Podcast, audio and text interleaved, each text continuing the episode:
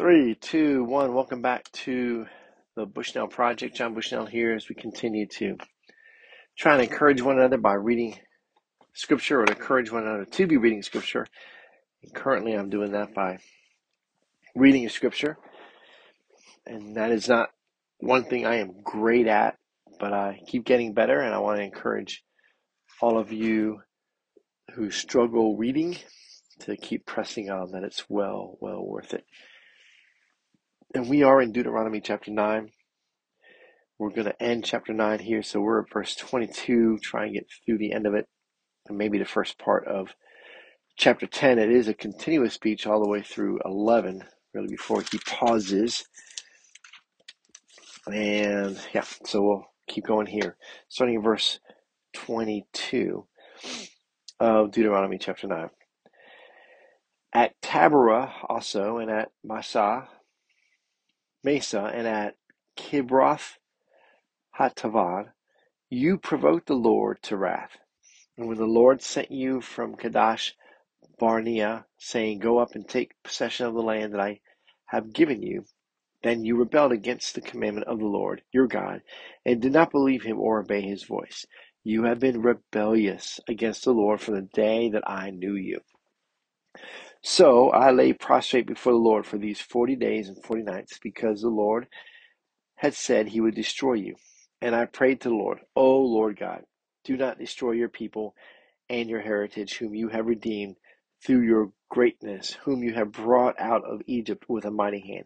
Remember your servants Abraham, Isaac, and Jacob. Do not regard the stubbornness of this people, or the wickedness, or their sin lest the land from which you brought us say, because the Lord was not able to bring them into the land that he promised them, and because he hated them, he has brought them out to put them to death in the wilderness. For they are your people and your heritage, whom you brought out from that you brought out by your great power and by your outstretched arm. And then we're at chapter 10, and it continues on. This is about the Ten Commandments. So we'll do that tomorrow. so Moses again retelling the story. Here he goes into a little bit more about when he prayed and fast. At least it's. I think it can be assumed that this is what he's talking about when he talked about earlier on in verse 11, I believe, or 9, that he fasted 40 days, 40 nights. So now he's getting into the details of that and why that the people kept rebelling against God. God was ready to destroy them. And so he fasts and he, he prays for them. And he's not fasting and praying because they're good. He actually is calling them here evil here at the end. And so um, the rebellious do not regard the stubbornness of this people or their wickedness or their sin, right? So that's how he's describing the Israelites. That's how he is describing his fellow brothers and sisters and the, the whole the whole mess of them.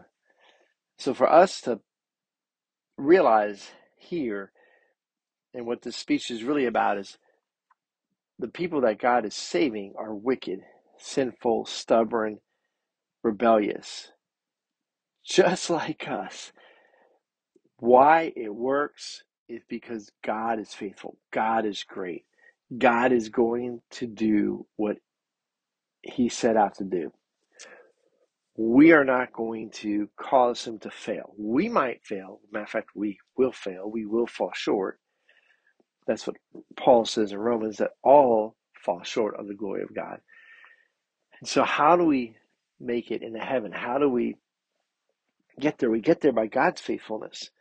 Now, that doesn't mean we stop trying. That doesn't mean, oh, I, I said a prayer and I'm set, so now I'm going to go live my life the way I want to. No, that is, is not how it's done. As, as God shows himself to you, you become more in tune to your wickedness and your unrighteousness and your sin, that then you also become more in tune to God's greatness and God's love and God's mercy and so you start to actually fall in love with God and you start to fall in hate of sin. And so when you become a person who is really getting closer to God, then the sin that is now becoming exposed in your life is way different than when you first became a believer. And you're realizing over and over again just how much how amazing God is and how merciful he is and how gracious he is and how dependent you are on the power of the gospel, how dependent you are on God's grace, how dependent you are on his mercy. He says in the Psalms that his mercy is made new every day. Why? Because we wear it out every day. so these it's just incredible when you think about all of God's word. And so the more you read, the, the better. So people sometimes wonder, well, there are some great people in the Bible that God definitely loved. And there are some but or the Israelites, they kept messing up. Why did God stick with them?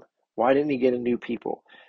And how could they be so stubborn and so evil and so wicked when they saw these great works by God? Well, let's think about us.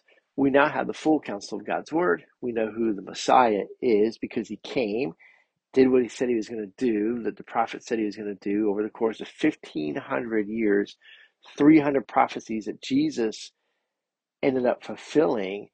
And the odds of him being, one man being able to do that, of prophecies that spread out over 1,500 years, is virtually mathematically impossible for him just to fulfill eight of those prophecies is the odds are 1 in 10 to the 52nd power.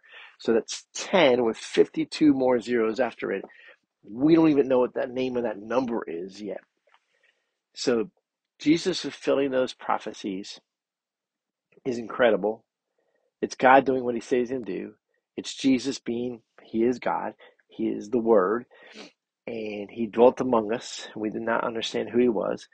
And so now that we do, because we have the full counsel of God's word, Jesus has come and conquered, taken the keys of death. He sits at the right hand of the Father, intercedes for us, has sent us the Holy Spirit to help us to help us read God's word, to help us to pray, to help us understand, to gain wisdom. So we have Jesus sitting at the right hand of the Father, interceding for us. We have the Holy Spirit living in us and we still mess up. So we really shouldn't point fingers at the Israelites here, for sure. So as you go today, repent, ask God for revival in your heart and in your soul, and let's keep pressing on. God bless you. Have a good day.